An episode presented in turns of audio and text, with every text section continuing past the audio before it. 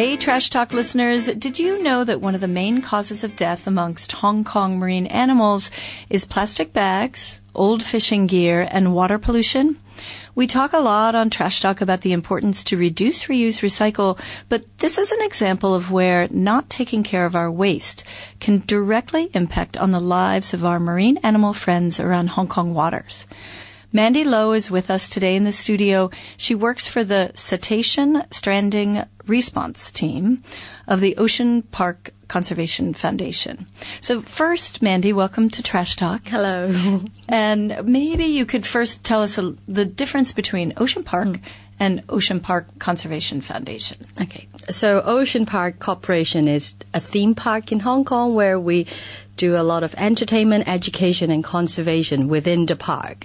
For OPCF, the Cons- Conservation Foundation, it's an NGO that works for Asia, Marie, um, Asia ecosystem conservations.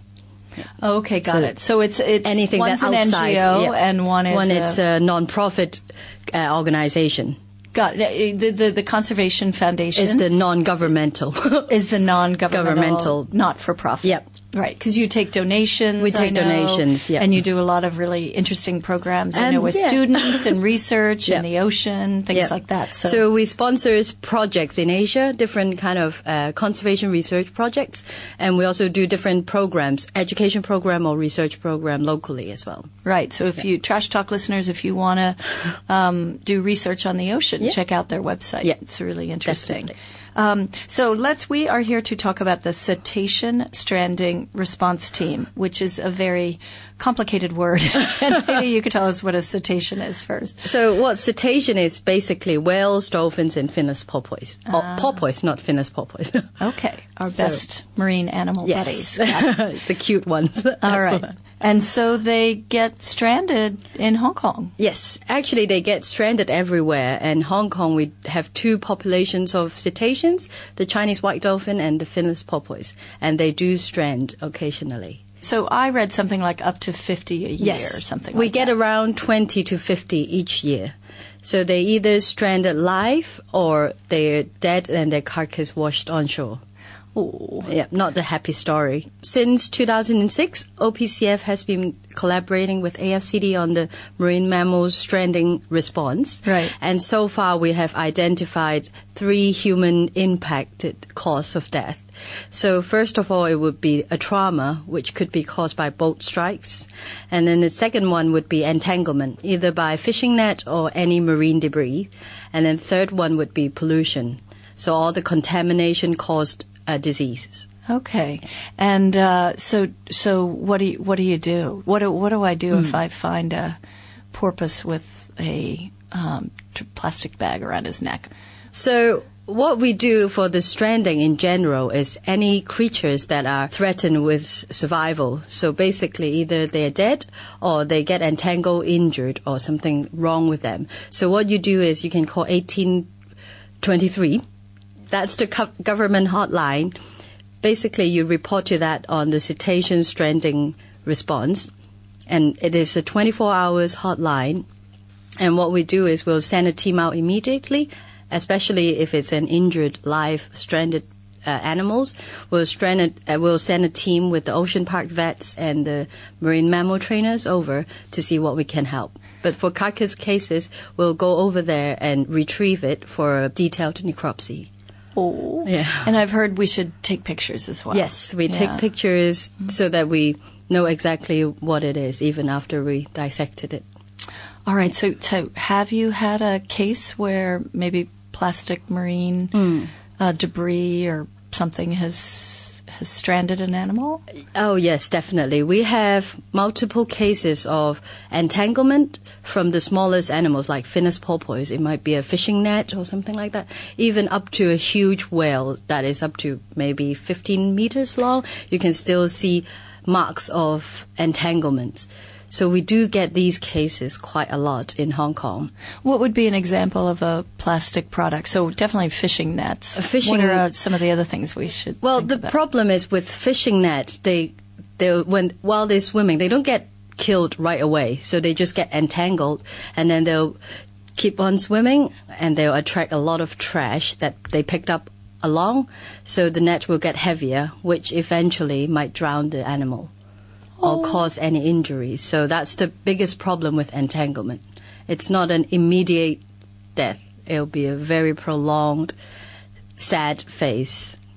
So actually, it's the plastic marine. It's not like they're getting entangled in the six-pack plastic, uh, you know, containers Yeah. or something like that, or a plastic bag. It's that the plastic marine pollution is actually gathering on the fishing net and That- bringing them down. Yeah. Sometimes when they get entangled with heavier stuff, like maybe crab cages, then they get drowned immediately. But most of the time, it's just fishing net that get entangled and basically disable them.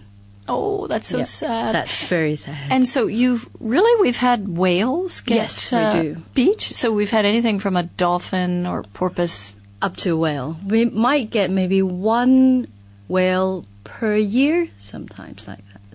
Yeah. No kidding. Yeah, but I mean smaller whales. But for larger whales, we had one in 2014.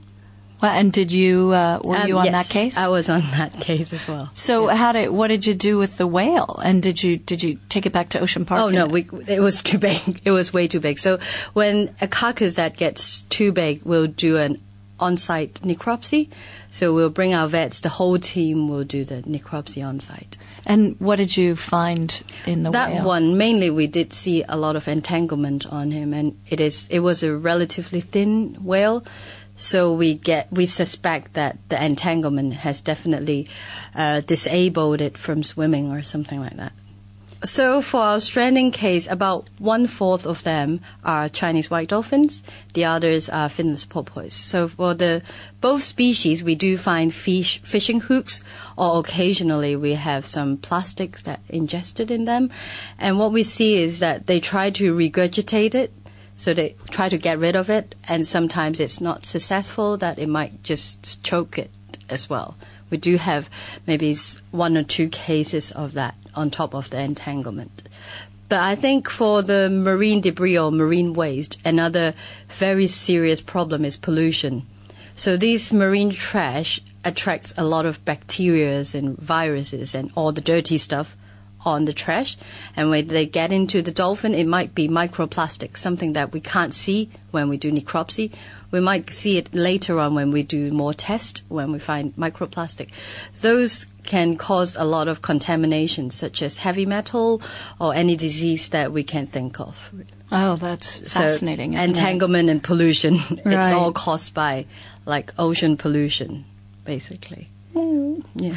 Our little animals. And I read somewhere that you guys take volunteers to hmm. help you with the with their stranded animals. Yes, How do we do. people find out about that? Um, we don't really advertise it online or anywhere, but usually when they come over to join one of our functions, such as Run for Survival, our annual events, or Conservation Day, we recruit a lot of volunteers.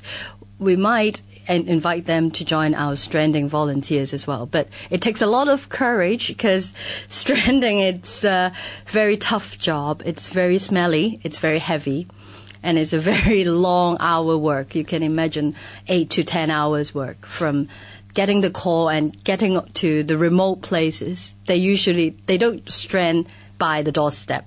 They usually Right, strand there. somewhere that nobody's ever goes to. Then we need to go hiking, walk a bit, and then maybe boat ride over. And then we need to pick up the carcass and then all the way back. So it's a very long journey. Then by the time we get back, it'll be like five hours later. Then that's when we started the necropsy. And does the volunteer get to help with the necropsy? Oh yes, definitely. Oh, fascinating. Yes. So right? we have a team of part-times and maybe volunteers team as well. So what they do is at the beginning, if they don't know a lot about cetaceans, they can help us to take pictures or do some recording. And then later on, as they come and help more often, we'll let them do some sampling as well. And one of some of our senior part-time, they will they can perform a necropsy themselves. Oh, that's great. All right, I'm signing up. yes, definitely you should. it's an experience. yeah, I bet, right? It'll really teach you things. Well, Yeah. Mandy, thank you so much Thank for coming you. to Trash Talk and telling us about this this big problem and this big issue. So remember, Trash Talk listeners, up to 50 cetaceans a year get stranded around Hong Kong. Particularly if we're standing near the ocean, let's take care of our waste and mm-hmm. make sure it doesn't drift off into the ocean. And if you find a stranded marine animal, now you know to call 1823. You'll get to meet Mandy in person. yes. and uh, take photos, Yeah. share the photos. I'm Yeah. sure Ocean Park shares the photos, and uh, reduce our own waste footprint. That's the best thing we can do. yes.